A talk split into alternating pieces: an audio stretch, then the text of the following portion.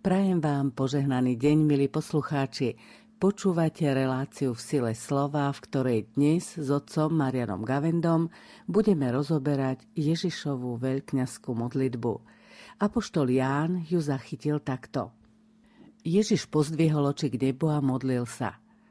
Svetý oče, zachovaj ich vo svojom mene, ktoré si ty dal mne, aby boli jedno ako my.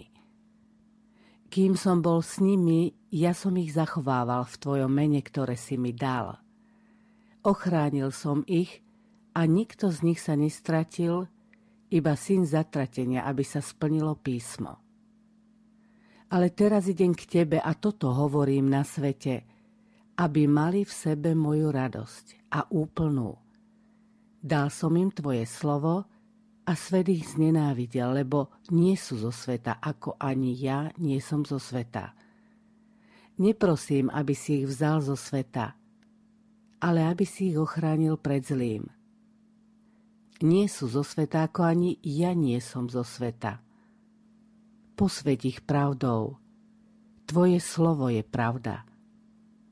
Ako si ty mňa poslal na svet, a je ja som ich poslal do sveta, a pre nich sa ja sám posvecujem, aby boli aj oni posvetení v pravde.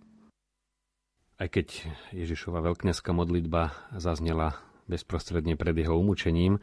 Liturgia nám ju opäť predkladá práve na záver veľkonočného obdobia pred sviatkom zoslania Ducha Svetého, pretože aj do tohto kontextu opäť tá modlitba zapadá v novom svetle, pretože už aj liturgicky začína to obdobie e, každodennosti a aj historicky práve zostúpení Ducha Svetého učeníci sa rozišli z večeradla a naozaj vstúpili do sveta a tam bolo už aktuálne, aby boli vo svete, ale neboli zo sveta a nestali sa svetom. Ježiš sa modli za tých, ktorých necháva vo svete pred jeho odchodom. On sa teraz nemodli v tichosti, ale modli sa náhlas, aby to počuli. Tak z celého kontextu Evangelii vieme, že Ježiš sa e, do tej intimnej modlitby uťahoval vždy v samote a keď aj boli učeníci s ním, tak e, zostali opodial, vzdialil sa a modlil sa. Ale na druhej strane vieme aj to, že práve evangelista Ján nám veľa z týchto Ježišových modlitieb zaznamenáva. Dá sa z toho predpokladať, že naozaj bol pri tom, keď sa Ježiš modlil aspoň niekoľkokrát a hlavne v tomto prípade vedome im Ježiš odozdáva toto slovo. Je to príhovor k Otcovi, ale zároveň ho hovorí pred učeníkmi, aby ich včlenil do tej modlitby. To nie je len za nich, ale vlastne modlí sa uprostred nich a to je také modlitebné poslanie do sveta ako som už povedal, najskôr anticipovanie ešte pri veľkňazskej modlitbe, prvnež e, bude trpieť a zomrie, teda prvnež fyzicky odíde z tohto sveta. No a potom nastalo to obdobie po veľkonočné zjavovaní sa Ježiša a predsa len už nebol na tomto svete, ale ešte stále sa im zjavoval v ľudskej podobe. No po na nebo vstúpení čakali na zoslanie Ducha Svetého a už nastáva v plnosti obdobie cirkvy. Ježiš sa túto modlitbu modliť nahlas a preto ju máme zachovanú v Evangeliu, nielen aby ju vtedy počuli učeníci, ale aby sme si ju stále znova pripomínali aj my. A je naozaj veľmi prežitá, citovo e, nabitá láskou a tou takou lásky plnou starostlivosťou o učeníkov a zároveň aj úžasne hlboká a hlavne neustále aktuálna. To byť vo svete, nestať sa svetom, udržať sa v jednote v také, ako je on s otcom, to je neustále aktuálna téma a preto Ježiš chcel, aby stále nám aj toto jeho slovo, slovo jeho modlitby zaznievalo a dávalo nám e, orientáciu a vnútornú silu. Poďme sa teda na to pozrieť. Ježiš už tu hovorí, že on už nie je vo svete. Ako to myslel? Je to už príprava, že naozaj opúšťa tento svet, ale zároveň už aj v 16. kapitole, trochu skôr než odzneli tieto slova, Ježiš pripravoval učeníkov, že keď tu nebude, tak e, vlastne bude neustále medzi nimi prítomný duch svety, teda duch jeho a otca, je pre vás dobre, keď odídem, lebo ak by som neodišiel, neprišiel by k vám pozbuditeľ, hovorí už v 16. kapitole pán Ježiš. A je to pozbuditeľ, ktorý pripomenie všetko, čo Ježiš chcel ešte povedať. Hovorí, mám toho ešte veľa, čo by som vám povedal, ale by ste to nezniesli. V mysle, by ste to nepochopili. To sú tak veci nad ten bežný horizont, že až keď vás naplní duch, tak vás aj poznesie do tej roviny duchovného života, života v Bohu, že potom to budete môcť pochopiť a tým pádom aj zniesť v zmysle, nie že by to boli nejaké hrozné slova, ale práve naopak sú to tak hlboké pravdy, že kým človek ich nezačne okúšať, tak ani nevie, o čom je reč. Je zaujímavé, že Ježiš v tomto prípade oslovuje Otca Svetý Oče. Svetosť v starozákonnom a biblickom ponímaní znamenalo aj e, osobitnosť. My sme hriešní, len Boh je svetý. To je osobitná vlastnosť Boha, ale zároveň už v Levitiku a nie len teda Ježišovými slovami zaznieva na začiatku vlastne deň starozákonného ľudu buďte svätí ako ja som svätý. Buďte dokonali ako váš nebeský Otec prerozpráva vlastne e, túto požiadavku. Pán Ježiš No a to znamená, že Boh je tak svetý, že je to prekypujúca svetosť a chce, aby sme mali účasť na jeho svetosti. Čiže je to čosi, čo Boha odlišuje od nás, ale zároveň čo aj Boh chce, aby nás charakterizovalo. No a to je práve to, čo sa niekedy príliš katulkuje, že náš pozemský život so všetkými jeho slabosťami a obmedzenosťou a konečnosťou, že všetko, čo je zo zeme aj na zemi skončí duchovný život alebo život duše v Bohu, No ale práve Boh chce, aby my sme posvedcovali aj tento pozemský život. Preto necháva učeníkov vo svete, ale zároveň má veľkú obavu, aby sa nestali svetom. To, prečo Ježiš tak naliehavo hovorí tieto slova, sa dozvedáme aj z ďalších riadkov. Keď bol on medzi učeníkmi, on ich posvedcoval. Tým, že Ježiš bol aj človek a zároveň aj Boh, to spojivo ľudstva, vesmíru, našej zeme, učeníkov s otcom bolo sprítomnené v Ježišovi.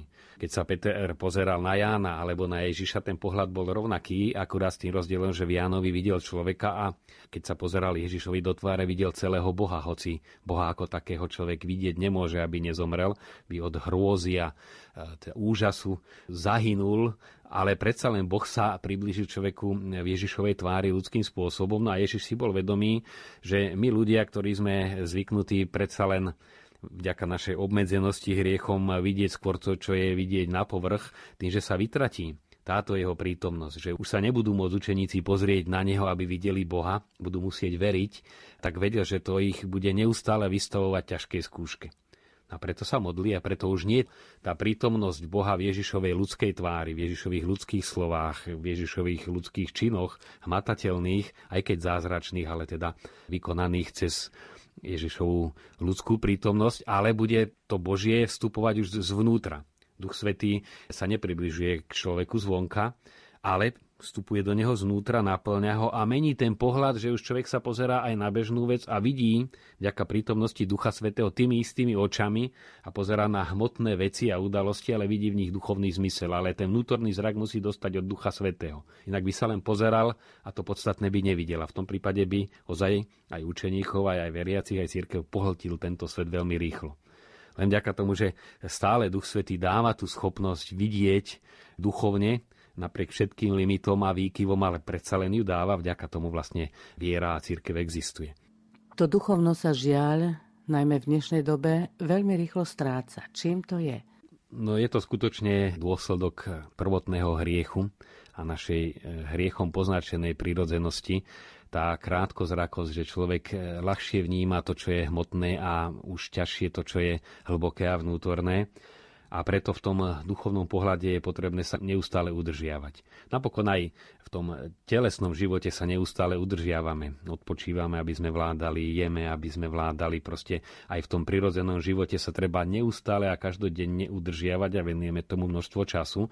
Tak samozrejme aj ten duchovný život, pretože ráta s našou slobodou a nie je to niečo, čo stačí jednorázovo prijať, tak sa treba neustále udržiavať. No a ako náhle človek prestane a to je tá tragika, že obyčajne ľahšie prestaneme s tým, čo je dôležitejšie, než s tým, čo je bezprostredné, tak to pokušenie tu stále zostáva.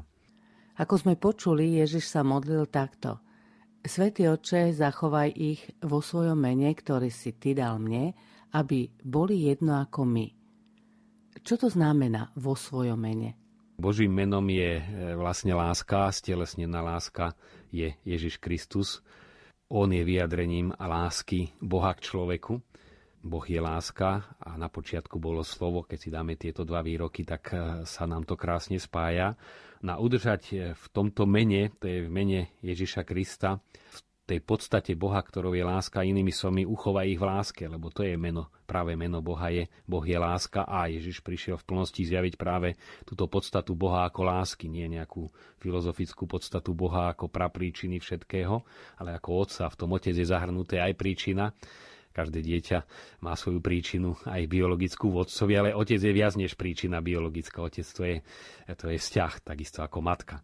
No preto aj Ježiš e, hovorí o Bohu ako o Otcovi, ktorý má rád a teda uchovať v jeho mene znamená udržať v spojení s Bohom.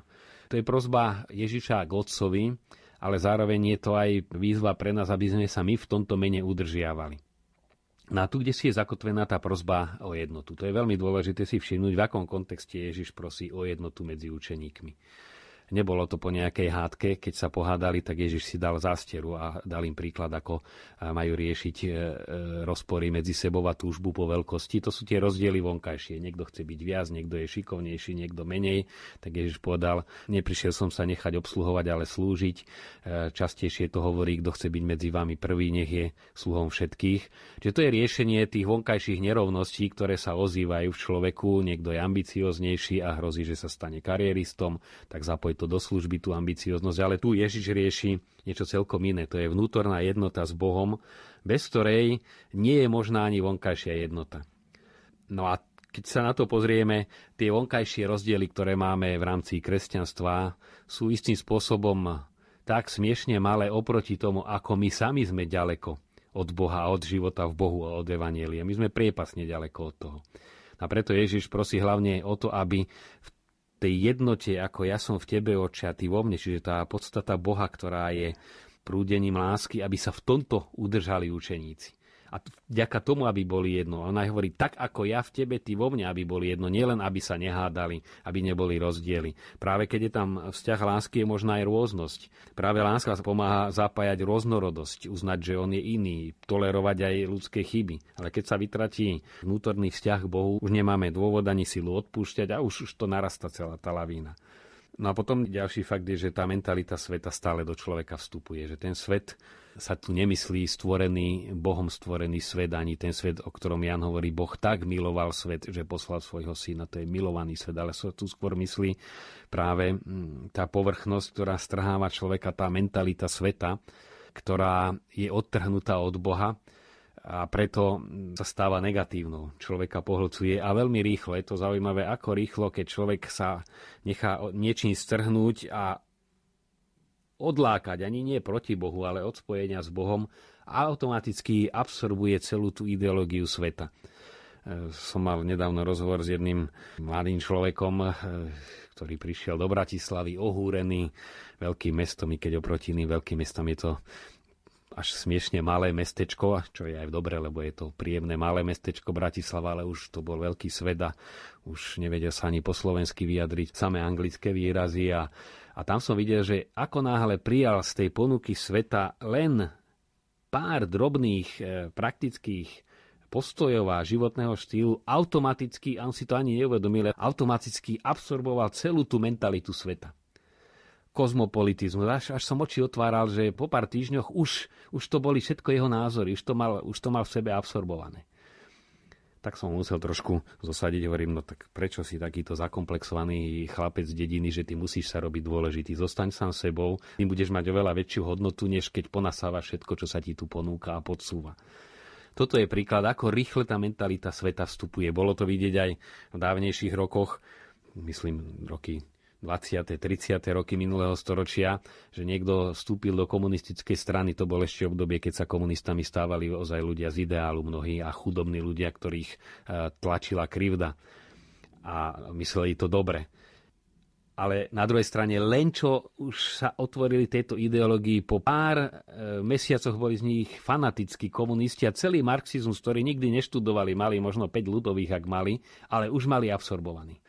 No a ono to stále funguje. Teraz už nie komunizmus, ale konzumizmus. A len čo človek sa tomu trochu otvorí, tak cez tie škáry alebo cez tie okienka toho konzumizmu celá konzumistická mentalita do neho vtečí. Našťastie to funguje aj opačne a preto Ježiš hovorí, uchova ich e, svojom mene. Na druhej strane, keď sa niekto otvorí pre Boha, aj keď ani z teológie veľa nemusí vedieť, ani z duchovného života, ale ako náhle už vstupuje Boh niekedy cez obyčajné gesto lásky k blížnemu, konkrétne, jednoduché, už sa človek otvorí celému Bohu alebo trošku sa stíšia, pomodlí sa pár zdravasov, ale to už je otvorenosť nielen tomu, čo je v tých zdravasoch povedané, ale cez, ceste vstupuje celý Boh, alebo keď si prečíta pár slov, e, pár viec Biblie, ale s vierou, tak už za tými slovami je celý Boh, ktorý tie slova hovorí. Takže našťastie nielen mentalita sveta vstupuje veľmi dravo a pohlcujúco do človeka, ale na druhej strane, aj keď sa človek otvorí, tak cez tie jednoduché zdanlivo slova a drobné skutky, človek sa otvára Božej prítomnosti a toho znútra pretvára. Na o toto Ježišovi išlo.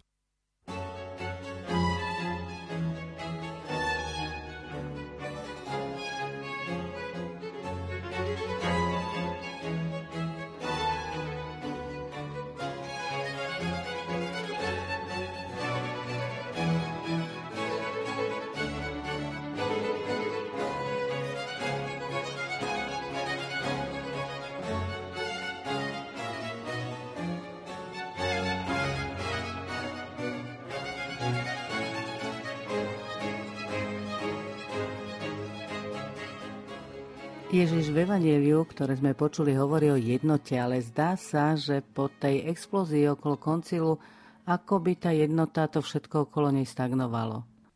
Čo sa týka ekumenického úsilia, je to pravda. Tu si pri pohľade do nedávnej minulosti môžeme všimnúť dve veci, že jednak to skutočné ekumenické hnutie sa rodilo z modlitby, či už na strane protestantskej, kde začalo skôr, ako aj na strane katolíckej, to boli naozaj veľké osobnosti, ktoré sa snažili žiť podľa Evanília. To nezačalo nejakými kalkuláciami, že sme na pohoršenie, tak sa spojme, nerobme ostudu a pohoršenie hlavne v misijných krajinách. To začalo práve od tých, ktorí mali veľmi blízky vzťah k Bohu.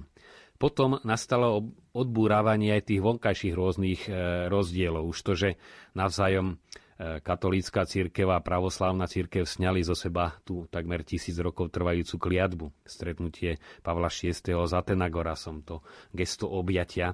Tieto gestá aktivity boli veľmi dôležité, pretože vyplývali nutne e, z tej potreby zblížiť sa, ale možno sa uviazlo práve príliš na tých gestách a tie sa jednak nedajú robiť do nekonečna. A na druhej strane, keď za tým gestom nie je úprimné obrátenie, E, nielen reprezentantov, ktorí naozaj to boli veľké osobnosti na jednej, druhej a tretej strane, no tak sa spraví gesto a zostane iba aj gestom. To gesto je vtedy významné, keď už to celá, celé to spoločenstvo, či už katolická církev cíti a stotožní sa, alebo to cíti tá iná církev. A preto tu nastal určitý, e, určitá stagnácia a myslím si, že aj e, pôsobí ten duch rozdelenia, diabolos, diabol, že naozaj podsúva vždy nejakú tú prekážku. Práve okolo roku 2000, keď už e, sa ukazovali kroky k zblíženiu napríklad s evangelickými cirkvami a krásne aktivity, tak zase zaviedli svetenie žien, čo bolo veľmi veľké poleno pod e, nohy ceste k zjednoteniu, pretože to je veľmi závažná prekážka alebo dokonca biskupky. No a stále sa niečo takéto objaví, alebo potom zase celé tie škandály pedofilné, e, ktoré popri tom, že vyplavili aj skutočné chyby, bola to jedna veľmi silno platená a podporovaná kampaň, čím zase sa očiernila katolícka cirkev a mm, tak ťažko sa vtedy robí ekumenizmus. Na toto sú teda fakty, ktoré prežívame, ale ako som už to aj naznačil, najpodstatnejšie je, že my všetci keď hovoríme my, myslím my katolíci, máme úžasne ďaleko od e, toho, aby sme žili ako ty otec vo mne a ja v tebe. Čiže do toho vnútorného zjednotenia s Bohom, na to kladieme malý dôraz. Tá jednota ale zrejme nespočíva v tom, aby všetci konvertovali na katolícku vieru. No isté aj v tom ponímaní jednoty e, nastali veľké kroky. E, už aj to brať toho iného ako odpadlíka, ktorý zradil vieru a proste je bludár, e, keď bol nejakého iného kresťanského vierovýznania to už všetko je prekonané, pretože mnohí naozaj sa už narodili v tom danom náboženstve a snažili sa neraz veľmi pekne v tom náboženstve žiť, tak to sa nedá nazvať, že to sú bludári a synovia zatratenia a kadečo, lebo aj takéto názory vznikli len preto, že aj na katolíckej strane boli ľudia veľmi ďaleko od Boha. Inak by nemohli takéto vety povedať a takéto postoje šíriť. To aj na Slovensku tie nenávisti rôzne medzi katolíkmi a evanelikmi boli len preto možné, že i jedni, i druhí boli ďaleko od Boha. Keď boli bližšie k Bohu, tak nebolo by možné, aby také niečo existovalo. Čiže to ponímanie tej jednoty v mnohosti, v tom sa robili veľké kroky. A potom ďalšia vec, čo Jan Pavel II urobil taký posúl, práve vďaka tomu, že ten klasický ekumenizmus sa nedarí, že stále nové prekážky sa vynárali, on hovoril aj o tzv. faktickej jednote. A tá faktická jednota tu už je. Keď úprimný pravoslavný niekde tam v Rusku žije svoju vieru a neraz ozaj tak hrdinsky ako naši bežní jednoduchí ľudia, oni sú už totálne jednotní. Nie je tu formálna jednota, že by, ja neviem, pravoslávie uznávalo jednu hlavu cirkvi, nie je tu neraz jednota, keď ide o evanielikov názore na Eucharistiu, ale tá faktická jednota, to zjednotenie s Bohom tých, ktorí úprimne žijú vieru, tá je tu ďaleko väčšia zase na druhej strane, než my si navonok predstavujeme, lebo ona už tu je. To je nakoniec najpodstatnejšie na tej jednote. Márne by sa všetky cirkvy nejakým spôsobom zhodli a urobili teologické vyhlásenia, keď v každej cirkvi by boli ľudia ďaleko od Boha. To by bola zbytočná jednota. Ani by dlho nevydržala. Také pokusy už o také rôzne zmiery, ktoré neboli znútra dozreté, tak nevydržali dlho. Napokon aj tie rozdelenia, treba si to uznať, boli spôsobené, či reformácia Luterova, že naozaj tá katolícka církev bola v kríze, veriaci boli aj hierarchia veľmi ďaleko od e, života s Bohom, osobného života v Bohu, aj od ducha Evanielia. Čiže aj tá nejednota vlastne bola e, vytváraná vzdialenosťou od Boha. Skúsme sa pozrieť na to, ako to žitie jednoty videl Ježiš. Pochopili sme to vlastne? V tomto smere by som bol dosť kritický aj do vlastných radov, pretože ako si to vidím neustále, predstavujeme aj v rámci katolíckej cirkvi, katolíckej katechézy, aj uctievania svetých, modely života, z ktorých málo vyplýva práve to podstatné, to vnútorné, to, to prežívanie vnútorného spojenia s Bohom prístupné pre bežných ľudí. Isté tí veľkí svedci, ktorí aj sú kanonizovaní, všetci žili vo hlbokom vnútornom spojení s Bohom, ale praktizovali ho prostriedkami a spôsobmi, ktoré dnešnému človeku, bežnému, vyťaženému praktickým životom sú neprístupné. A myslím si, že tu je čo objavovať, najmä čo sa týka aj druhého Vatikánskeho koncilu, ktorý začneme vtedy chápať, keď sa začne praktická pastorácia a katechéza odvíjať od e, žitia krstu. Teda keď sa začne od neustáleho pripomínania, vysvetľovania, čo to znamená byť pokrstený, to oživovanie krstu čo to znamená prežehnať sa, to naučiť ozaj, aby to prešlo do krvi, aké úžasné gesto je, keď ja ráno poviem mene Otca i Syna i Ducha Svetého. Vtedy sme tu Otcovie a Otec v nás a celá Najsvetejšia Trojica, ako Ježiš sa to modlil v tej chvíli veľkňaskej modlitby, aby boli tak jedno. Čiže to zjednocovanie s Bohom, ako ho praktizovať, aby sme si ho udržali uprostred bežného života a nie len napriek starostiam, ale vďaka týmto starostiam a uprostred nich a v nich tu vidím obrovské rezervy, no a keď na tomto sa nezačne pracovať, tak budeme aj vo vnútri katolíckej cirkvi, aj keď nie je rozhádaný, ale ďaleký od seba, budeme si cudzí. A to je to isté ako byť rozdelený. Nebudeme cítiť tú blízkosť, vstúpi individualizmus. A kde je individualizmus? Skôr či neskôr prichádza aj rozdelenia. To je moja zahradka, to je tvoja, tu ja si robím svoje. Či som kňaz, to sú moje úradné hodiny, to už je moja dovolenka, to je tvoja, do toho mňa už nič. A to preniká preniká naozaj aj celé to cirkevné spoločenstvo ako také e, veriacich, ako takých. Ja mám moju rodinu, ja mám moje starosti a v rámci rodiny zas e, dieťa to je môj svet, do toho mi rodičia nemajú čo hovoriť a zase rodičia to už aj my máme nárok. Keď sa vytratí ten duch, tak to celé je rozdrobené. No a my sme svedkami, že je to rozdrobené a tá Ježišová veľkňazská modlitba, ktorú sme počuli, práve tá časť aj tejto nedele, je práve o tomto, že naozaj e, nadviazať na ňu neznamená ísť len na cez týždeň modliť za jednotu kresťanov na nejaké zhromaždenia sa tam spoločne pred všetkými pomodliť očenáš, je to pekné a je to treba, ale je, to, to by bolo príliš málo. Ježiš sa modlil za všetkých, aby sa nik nestratil, aby nik nezblúdil a predsa ako vidíme sa strácajú, odchádzajú z cirkvi mnohí. To je veľmi teraz aktuálny problém, pretože naozaj Ježišovi išlo o spásu všetkých ľudí, zomrel za všetkých ľudí, ale nie všetci tú ponuku spásy príjmajú. Isto je dôležité, že celý ten protiklad medzi tou realitou aj nášho života, aj súčasného sveta, aj súčasnej cirkvi, aj vzdialenia od Boha môže vyplniť len Božie milosrdenstvo. To je najpodstatnejšie. Vlastne aj celý duch tejto Ježišovej veľkňaskej modlitby je vzývanie Božieho milosrdenstva, môžeme to tak nazvať. Tá atmosféra buď milosrdný, ochráň ich, udržuj ich, proste to je ty spôsob, nie oni, aby boli tak svetí, že sa nepohádajú, ale ty ich držaj, keď sa pohádajú. Nech sú v tebe. On ich odovzdáva učeníkov a všetkých, ktorých oni získajú, to jasne hovorí, neprosím len za nich, ale aj za tých, čiže za nás všetkých. No a na tomto treba aj stavať, že naozaj to Božie milosrdenstvo stále e, vyplňa tú vzdialenosť, ktorú sme my vytvorili tým, že sme sa obrátili Bohu chrbtom, že sme išli za tými svojimi hračkami, dosť naivnými, detinskými, ktoré nám pohltili eh, mysel, srdce, čas a sme si vybrali to menej, ale Boh ide stále za nami našťastie svojim milosrdenstvom. Ježiš hovorí, dal som im tvoje slovo. Zrejme to je to, čo nás má udržať. Že to je to Božie slovo, ktoré je uprostred nás, tak ako Ježiš bol uprostred učeníkov a mm, ochráni ich od zlého sa modlí a posvecuje ich pravdou tvoje slovo je pravda. Čiže to, čo nás má v tej svetosti udržať, je slovo. Neustále to sledujeme. Počúvajte ho. Panna Mária hovorí, čo vám povie Otcov hlas z neba. Počúvajte ho. Stále je to o e, žití z e, Božieho slova. No ale tu treba aj uveriť, stretám sa aj na stredkách, kde ma pozvú, alebo rôznych programoch a besedách, že tak sú veriaci preniknutí tým racionalizmom, že e, oni z Božieho slova, teda z písma, zo zjavenia, príjmajú len to, čo pochopia. Vysvetlite nám to, lebo inak to odmietneme. A stále chcú len vysvetľovať. No ale že tu sú veci, kde my musíme aj uveriť.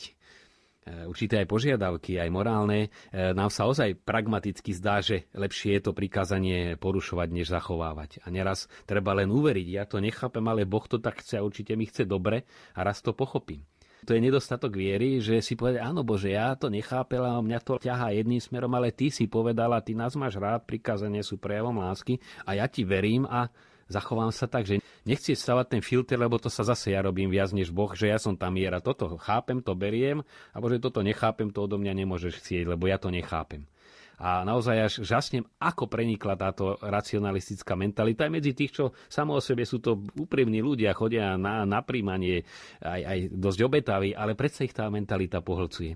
No ale tam už sa postupne vytráca viera, už sú tam štrbinky, toto nie je, to nie je a už, už sa vzdialujú od Boha a už potom im na cirkvi všeličo vadí, na pápežovi im všeličo vadí a vidíme, ako rýchle je tam aj tá nejednota. Stačí jedna oblasť, kde ja nesúhlasím, lebo sa mi to zdá nepraktické, to je církev už malo dávno zmeniť, pápež tomu nerozumie, on nežil v manželstve, ten nám nemá do toho čo hovoriť a už sme zase rozdelení. A to je už na dnes všetko, milí priatelia. Lúčia sa s vami otec Marian Gavenda a Anna Brilová. Želáme vám pokojný a požehnaný týždeň.